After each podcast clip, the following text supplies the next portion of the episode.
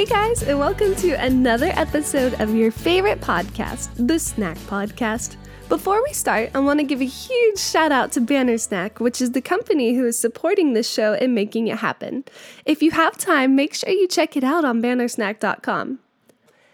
As I listened to the previous episodes, I realized that I covered a lot of amazing designers, but they were all men. And that's not because there aren't good female designers, because there definitely are. Today, we're going to talk about one of the most famous female designers, and I'm pretty sure you know who I'm talking about Paula Scher. Paula Scher has been one of the leaders of graphic design for four decades. She started her profession as an art director in the 1970s and has been a principal at Pentagram's New York office since 1991. Paula has taught at the School of Visual Arts for more than two decades and has held showing positions at Yale, Tyler School of Art, and Cooper Union, which, by the way, is the place where Milton Glaser studied.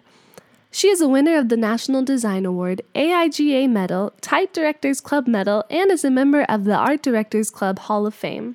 The 1970s was labeled by many as the decade that taste forgot, a time when art directors, illustrators, graphic designers, as well as architects and product designers were drawing energy and ideas from the parking lots of Las Vegas, the factory of Andy Warhol, and the tragicomedy of the Nixon administration. This was an all time low of the pop movement. The music, the movies, the architecture, and the fashion industry had become internationalized. This would have been a great time for a graphic designer to create something different and stand out of the crowd. Paula Scher stepped up, of course. Paula Scher is among the best designer of her era. She carves a way for herself through the bored wilderness of pop, creating an approach to design that is understandable yet reserved. In 1972, she was contracted by CBS Records to the publicizing and advertising division.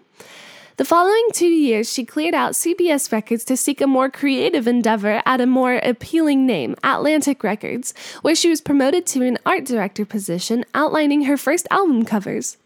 CBS lasted for 10 years. In 1984, she co founded Koppel and Scher, where she produced identities, packaging, book jackets, and advertising, including the famous Swatch poster. One of Paula's raw models was designer Seymour Chwast, and as you probably know, we talked about him before in the Milton Glaser episode. He was the co founder of the revolutionary Pushpin Studios alongside Reynold Ruffins, Milton Glaser, and Edward Sorel.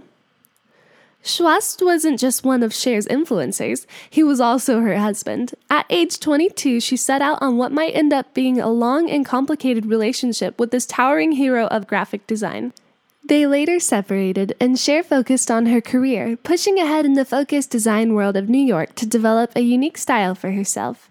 She married Chwast again when she was 40, and today each enjoys the other's hard earned stature and independence alongside their shared love and company. One of Scher's most important achievements was working for Pentagram. I bet any designer listening to this podcast knows what is Pentagram.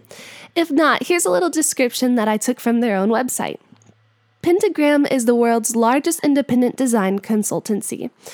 The firm is owned and run by 21 partners, a group of friends who are all leaders in their individual fields. We design everything architecture, interiors, products, identities, publications, posters, books, exhibitions, websites, and digital installations.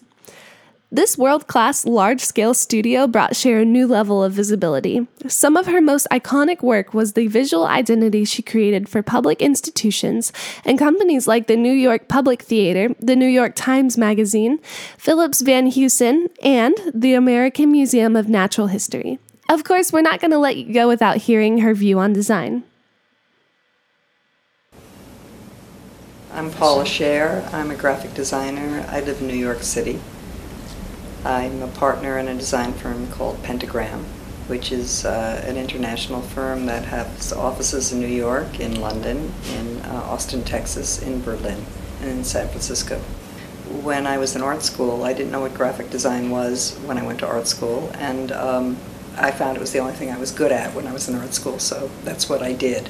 And I moved from Philadelphia, where I went to school, to New York City with a portfolio and $50 in 1970. And I went to work, and I've been working ever since. You know, the truth about us designers is we're not equally talented on any given day.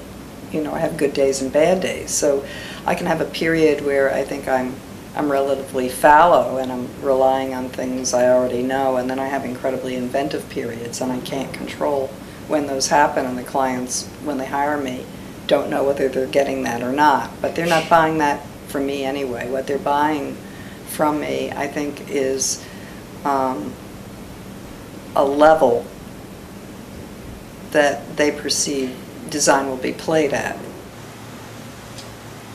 Push myself to take on things I don't know how to do.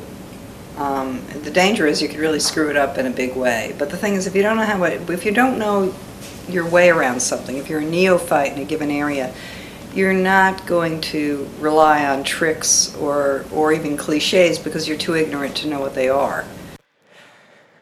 Paula Scher is definitely a designer that you should follow. She made her way as a designer through the cluttered culture of the 70s, through her articulate design style, making a difference in the design world. And that's all for today. Thanks for making the time to join me today. And if you like this podcast, make sure you show us some love by subscribing to our iTunes and SoundCloud channel and share us on your favorite social media. Also, if you want to read more advertising and design related stuff, you're more than welcomed on the Banner Snack blog.